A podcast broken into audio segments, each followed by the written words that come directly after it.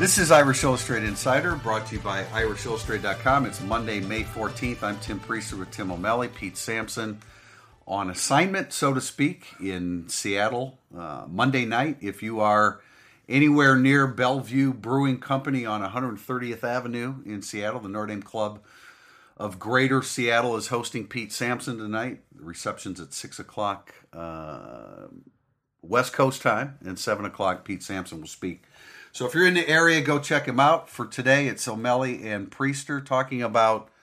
We don't have a lot of pertinent information. No bad news on the recruiting front after the Kalen Gervin decommitment. 2031 ACC schedule with Clemson on Labor Day night does not interest me yet, but Can't it was wait. apparently released. The, the ACC, as uh, most people know, ACC released their um, ACC schedules with Notre Dame through 2037, which I I can't think of anything more uninteresting than, than that. But hey, they came up with it. They released it. A few people are talking about it. But between now and then, Notre Dame will probably have three athletic directors and four head football coaches.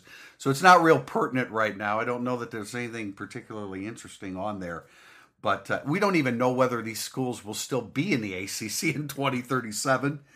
Um, but there we are. So you you know. So plan uh, well in advance for that. I enjoy looking a couple years ahead for trip situations, and as you mentioned, I think next year is at Virginia Yeah, Tech, that- and- right. Because those teams seem they could be. I assume Florida State's going to be good next year, coming to Notre Dame football stadium, but I don't know what's going to happen. They'll probably Florida State will probably be good in They 2037 will as well. be good. They're the only one we're, we're sure of. And USC, after its second round of probation, will be back again. in the titles, so they'll be, they'll be great again.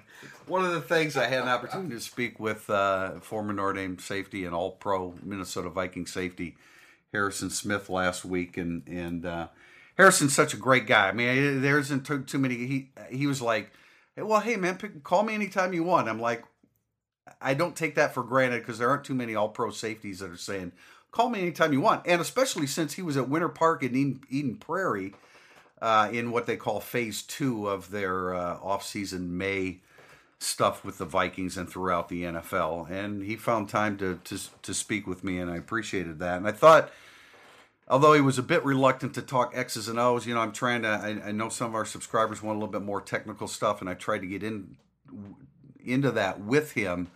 Um, and he was really, I don't know if it was reluctant as much as it was. There are so many scenarios pre snap, depending upon the opponent's formation, that it's very difficult for him to say, okay, these are my one or two keys immediately because everything changes. But I just thought it was interesting that, you know, he talked about being a full time job and that you have to study film on a full time basis. And when you come into like when he was a, a, a freshman at Notre Dame, all that stuff is foreign to him. Now, I'm sure there are high school programs out there that are already well into film study of their opponents, but certainly not every high school kid. No, I do think it's easier now though, just because the conversation we had with, I guess it was with Elston last spring, is they ended a practice and he said now's where the work begins for the linebackers, which is who he was coaching at the time. Everything from practice is going to be uploaded to their individual iPads. They don't have to come watch film with us. They have it all available to them. It's up to them how much time they're actually going to put into it. I found that interesting. I think it's more important that you do go. Obviously, you do want to go watch film with the allotted amount of time with someone at the facility, but you have it available to you all the time, and it probably takes a couple years in, or maybe it makes you. Maybe you have to be a great team for a young guy to really buy in. Like, hey, I gotta, I gotta watch this film. I have to get better this way. And I think, I mean, I think by junior and senior year they all realize it, but it's not that easy to. No, it isn't. And one of the things that, that Harrison said was that you you have to learn how to watch film, otherwise you're wasting a lot You're of watching, time. And you're that- watching a football game, Right, exactly, exactly. Even though you're a football player and you understand the nuances, you don't fully understand them. So it, it- the assistant coaches are very important in teaching them how to watch film. I, he didn't mention one guy in particular that taught him, but he did. You know, when when I prepared for the interview, it's like, holy crap, he had three coordinators. I mean, I knew that, but when you when you look in the overlap, he had he had um, you know he had Corwin Brown, and then Tenuta came in, and then and then Bob Diaco. He did get a kick out of. I mentioned Tenuta how much he hated dealing with the media and hated, or so it appeared, me in particular.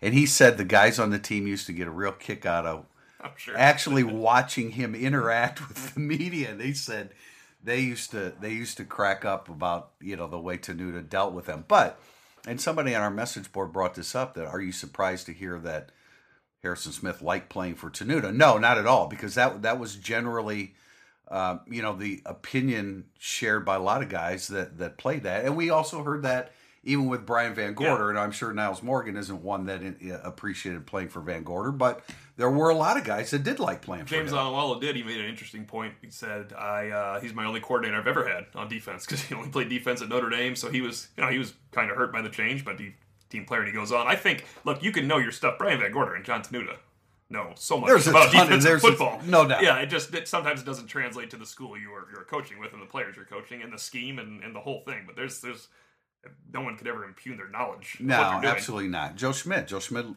I mean, he always said he liked playing for Van Gorder. It was easier for him, and that just tells you how smart Joe Schmidt was. That that came.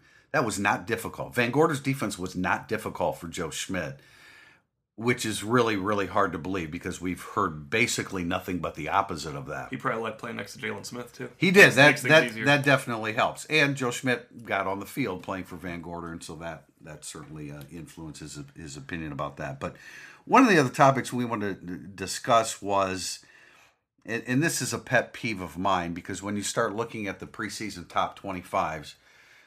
Even if Notre Dame was loaded and have it, had everybody coming back, and they do have the majority of their team coming back, no one is going to rate a four and eight team Right. from last year as a preseason top 25 and i think that that's that's kind of a bias within you know pre preseason top 25s because you're going to start with the teams that had good records last year and i think that there are certainly occasions especially in college football where you have to look at the six and six and seven and five and even four and eight teams that have everybody coming back because those are the teams that are going to make the greatest improvement Yeah, there'll be a certainly at least a handful of them that are in the postseason top twenty-five that had no business. It didn't seem to be the preseason top twenty-five. I thought you were going to say your pet peeve is talking about Notre Dame being a top twenty-five team because you have to know the other top twenty-five teams. Well, that and that too, is certainly. a huge part of it. But at this week, for the sake of the discussion, it could be: Are they at the level of a top twenty-five team? Because last year, certainly.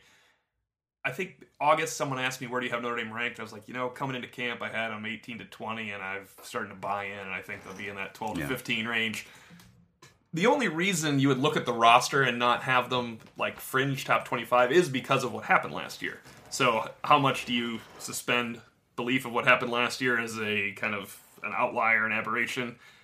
No one looks at them and thinks they're a top 10 team. But would you think of them as a top 25 to 30 team on the roster with new coaches and I, yeah, I Yeah, would. I would I would, especially knowing what they have offensively and how good we think they they can be. Now, of course, we're going to have to talk about the other side of the football and where it starts is defensive line, and we have great concerns there. So, I mean, that to me, that's the limiting, the most limiting factor of all is specifically looking at the interior defensive line and having a difficult time saying, okay, that's a team that's going to win nine or ten games, which.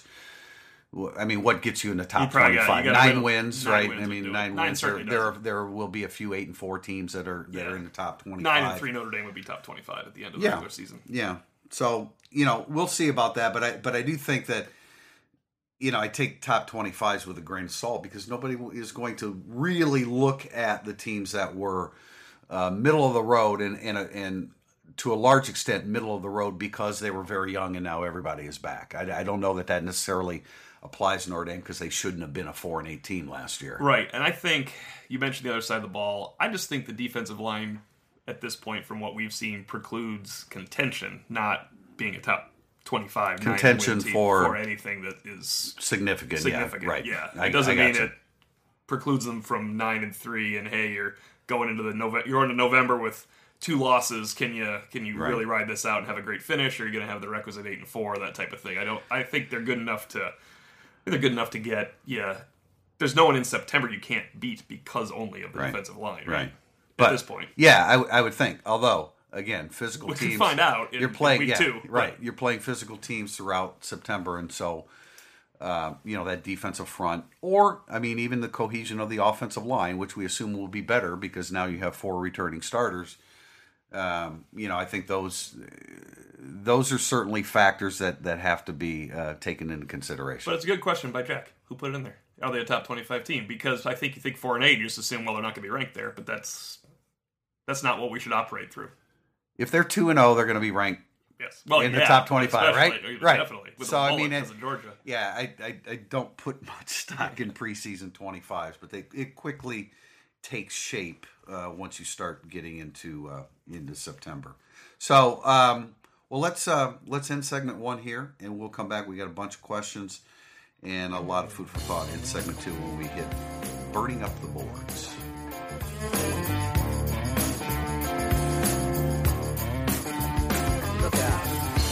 Segment two, burning up the boards on Irish Illustrated Insider. And we start with a question from 1988 champs. Can you remember covering a game? And this uh, this was was was he the one that brought Yes, this up? board, yeah. I'm sorry. Can you remember covering a game where you really did not enjoy it? Seems even in if the game stinks, you're getting paid to cover a football game, and that's a nice bonus. True statement. Yeah, that's. It, I don't think I did not enjoy all. There's certainly parts of games where they're bleeding into midnight, and you know you have to get it done, but you're still enjoying the game. Yeah, absolutely. I and and I think our response to that was, you know, we're not so jaded that we don't enjoy the experience. Night games are rough, Right. But we love the lead up to it Yeah, and the going into the game, the and yeah, no doubt fun. about it. But I have a Yeah, game some that bad comes ones. to mind. Yeah, if you're gonna say if you're rating games, last on the list of cover of enjoyable covering was the opener in 2011, South Florida.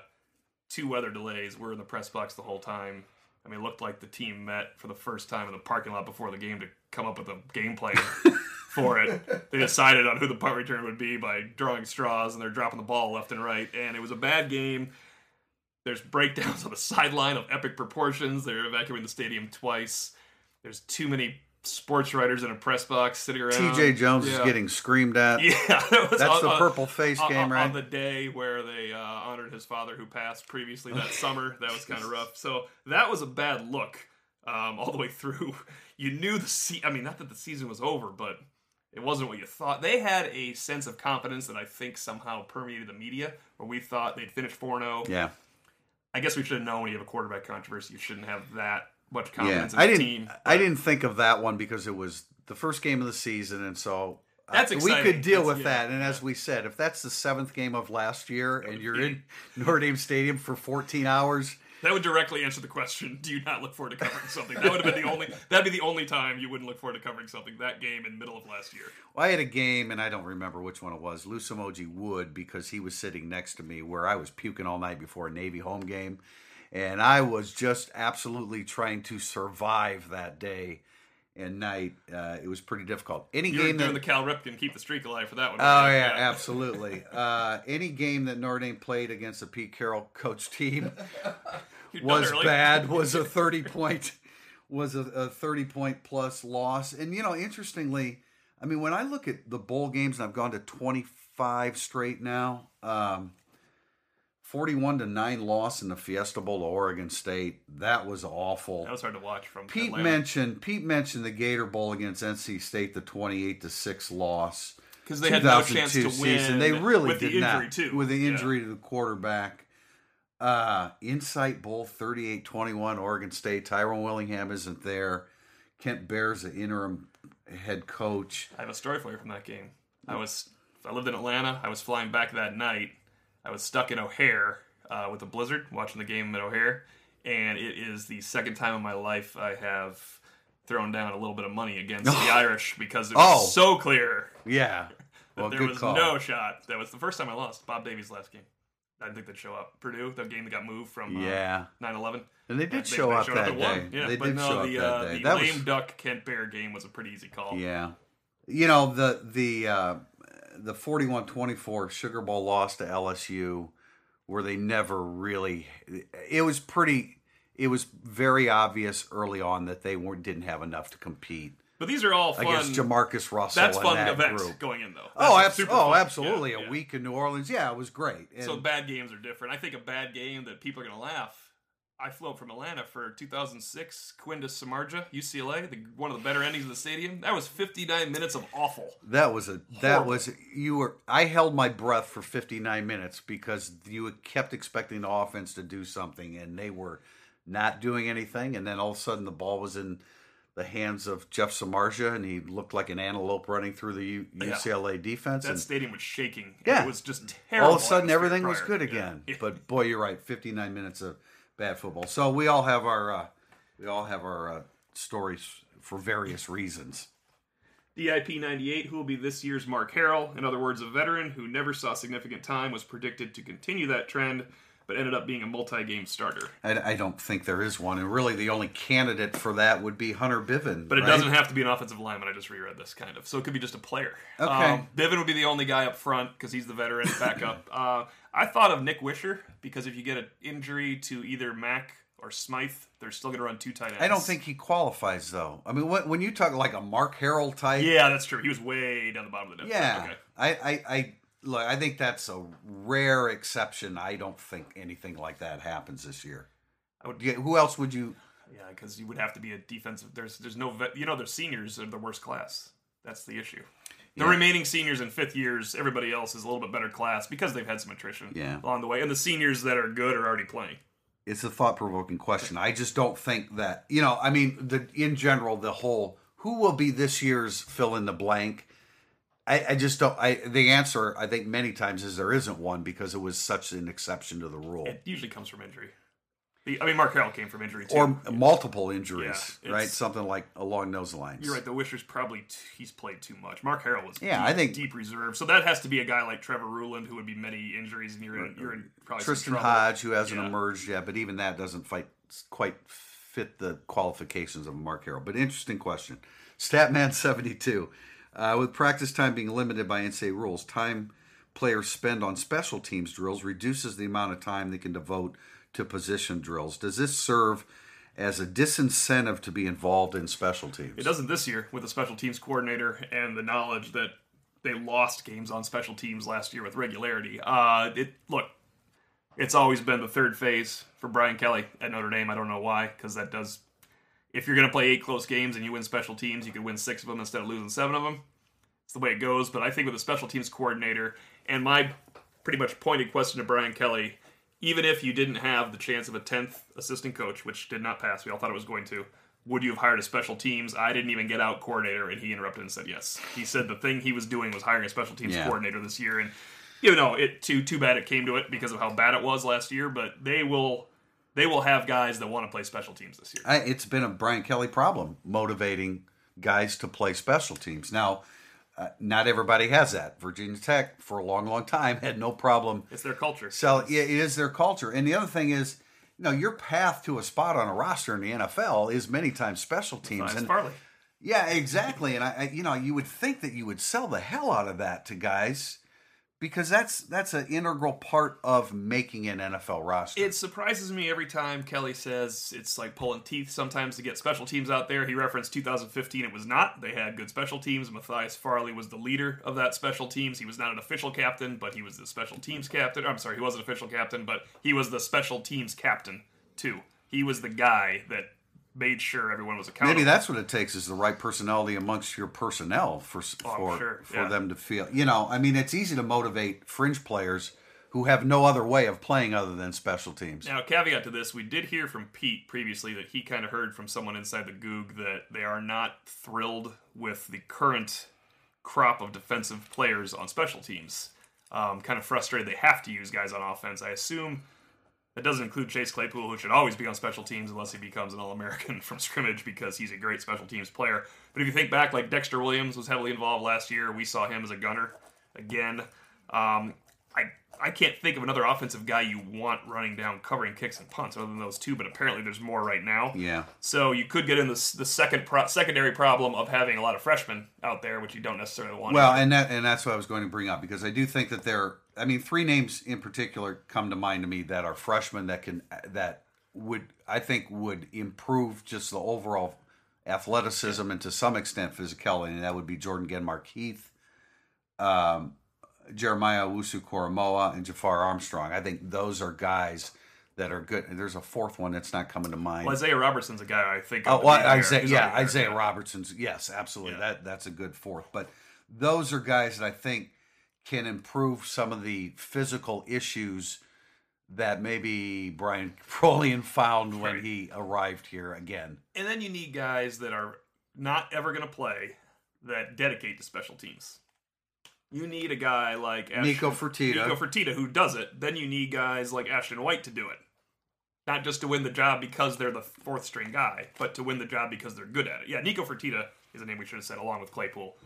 That is great at it. Look, Nick Coleman. We all love Nick Coleman, the person, and rooting for him as the safety. When he got benched at corner last year, he was a very bad special teams player too, because he probably wasn't quite as excited about being relegated to special teams for being starting corner. But you can't have guys not excited about special teams because then they look slow. And he's not slow. No, and that's the difference between being average and good and being good and great, and that has to be that that has to come from within from an individual. It can't be all backup corners and safeties and linebackers. There's Right. got to be some guys that you. I know you can't use Nyles Morgan.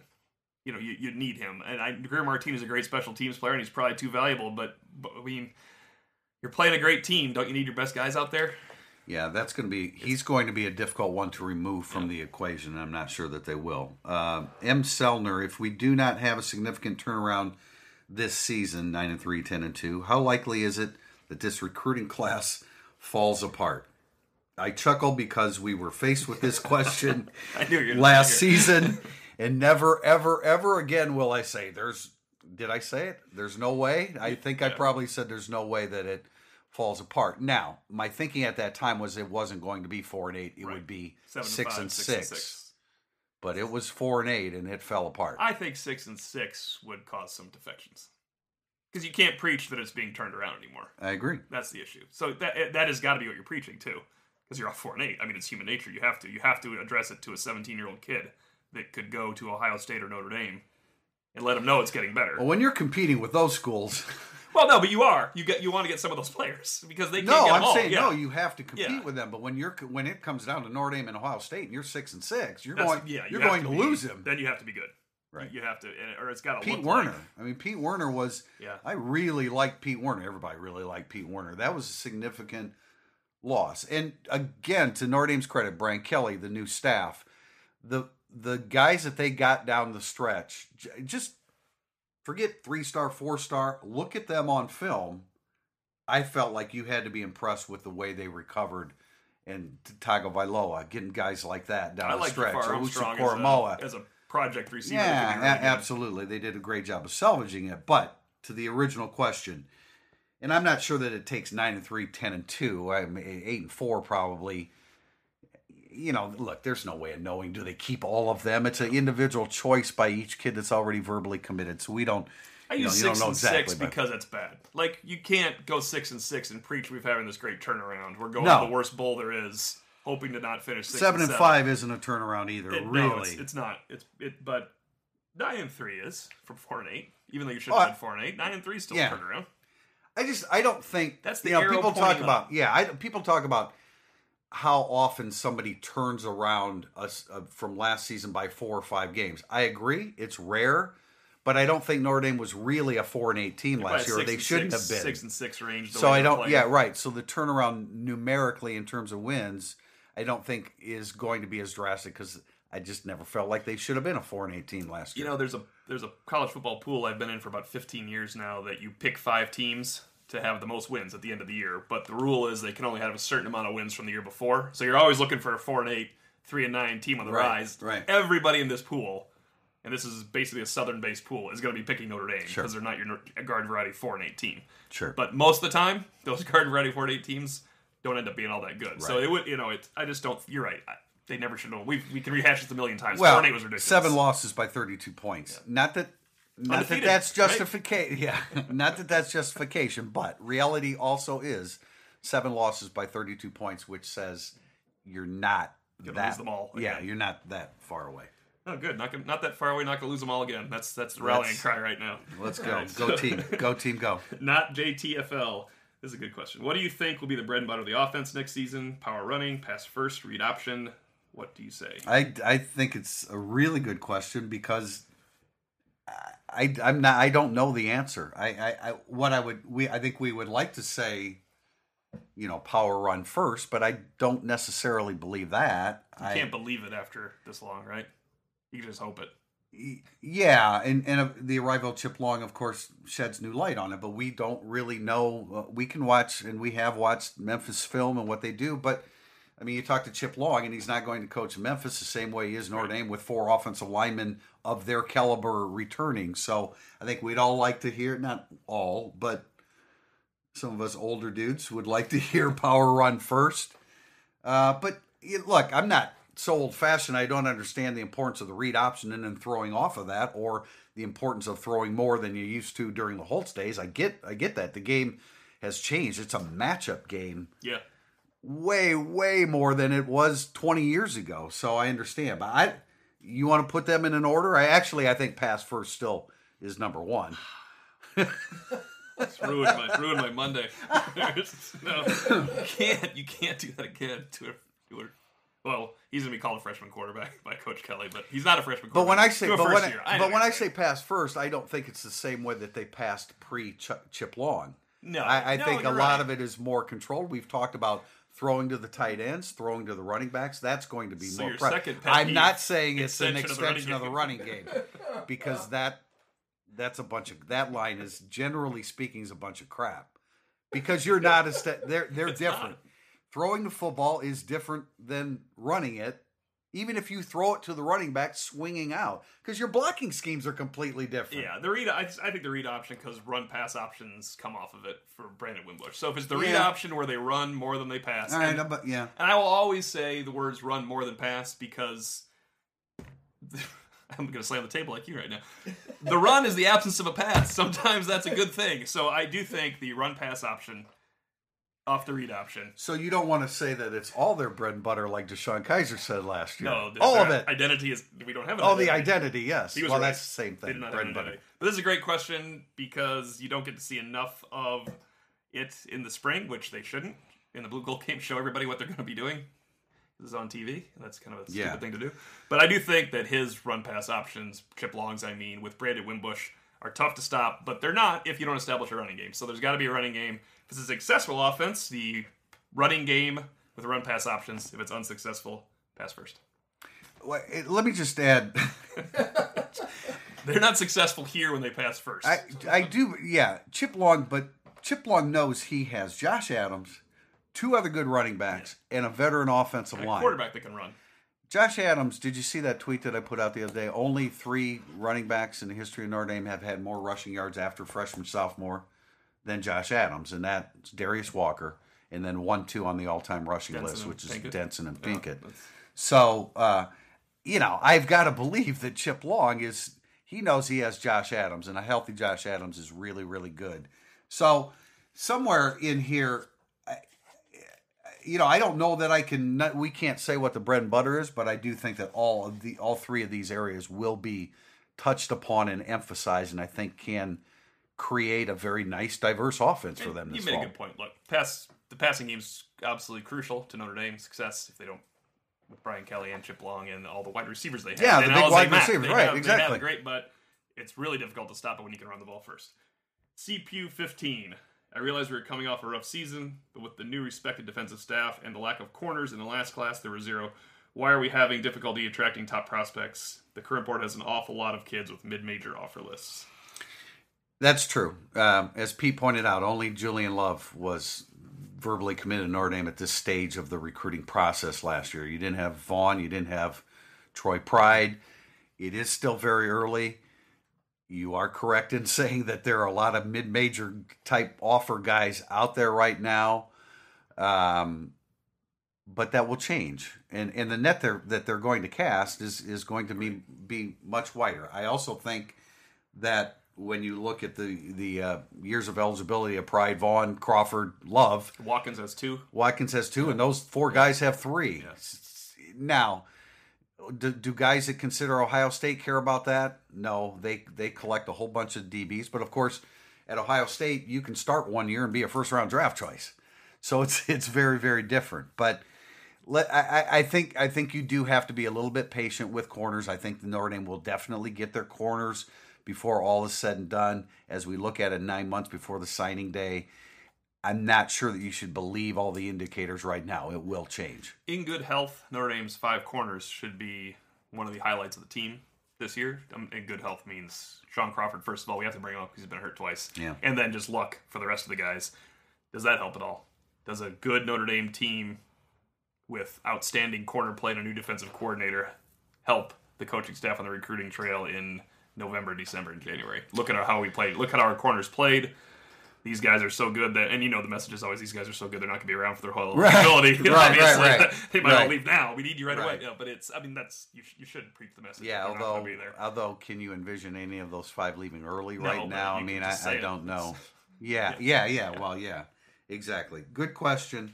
Um, but I do think that as time goes on, this is a good recruiting staff. They've worked their asses off in May. There's no, there's no doubt about it that the the Notre Dame assistant coach's presence on the recruiting trail is has been prominent. They're working very hard. I think they'll get it done at cornerback. Last question comes from Irish Bob.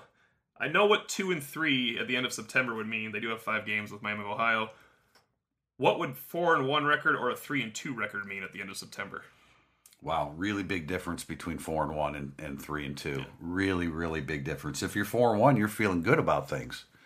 If you're three and two, you feel like you're right back where you've been in many previous seasons, don't you? Yeah, yeah. Four and one is it's a world of difference. Well, it goes it goes three without saying that anything worse than three and two two. is Yeah, that- that's what he mentioned. I they're mean, they're they're running Brian Kelly out of town two and three again. would be with what they would have coming up would be awful situation because no one would care about November. all right, come on fans, now. I say no one. Fans wouldn't care about November if you're two and three and you have at North Carolina, USC, and NC State because whatever you come out of that from two and three, no one's going to pay well, you attention. to have then you have to win all of them. But Yeah. come on now, you have Temple and Miami of Ohio, um, and Chuck Martin will have ready. his but- best and most experienced Miami of Ohio team in year four for him.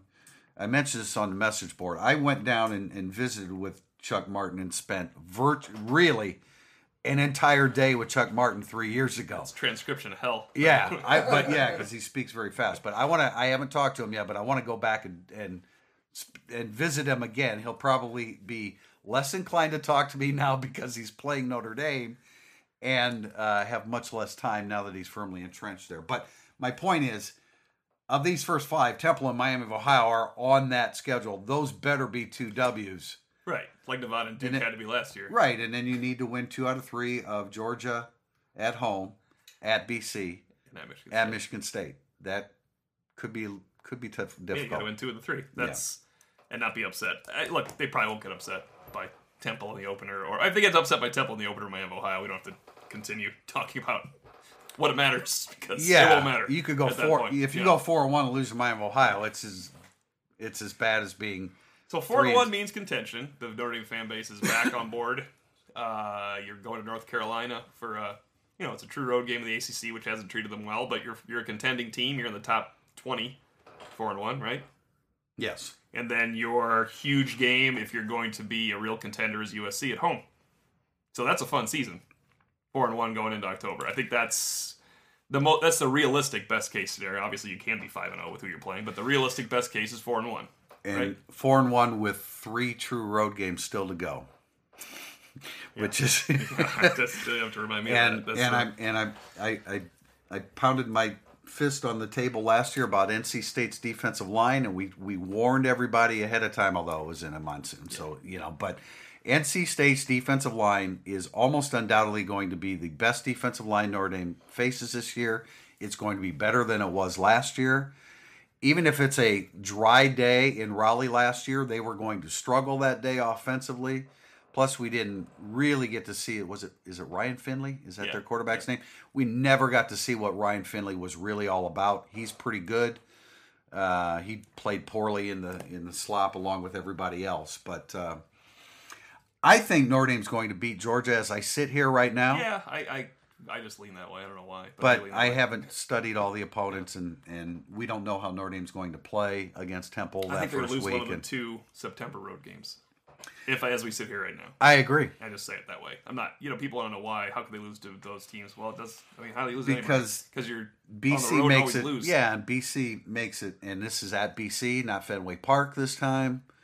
Uh, have you been there? Have you, you've been Yes, there. That is a can. Yeah. yeah. That's a difficult place to play. Yes. it, it is. Last time I was there was 17 nothing. 2008. Right. The uh, Charlie Weis That was offense out there. Yeah, that was that, that was, was something ugly. to watch. Yeah, was that a- was bad. They used uh, projectile devices. There was a BJ Raji who was picking up offensive linemen to throw into the backfield and knock down the. but four and one means contention. Three and two, I think you're a little concerned. Um, doesn't mean you can't have a good year because you know you you run the table or lose one more game at three and two. You had a really good year. But that with with what happened last year, three and two this year has a concerned fan base, and you don't need that around the home. I think we would all Stadium. take four and one right now, wouldn't we? Oh yeah, yeah. They they take. We'll take it. We have no control over it. Okay, that's it for uh, for today on Monday, May fifteenth. Contrary to what I said at the start of the show, calling it May fourteenth, but we will be back. We expect to have a recruiting uh, uh, podcast later this week, and we will be back for Irish Illustrated Insider, brought to you by IrishIllustrated.com on Monday, May twenty second.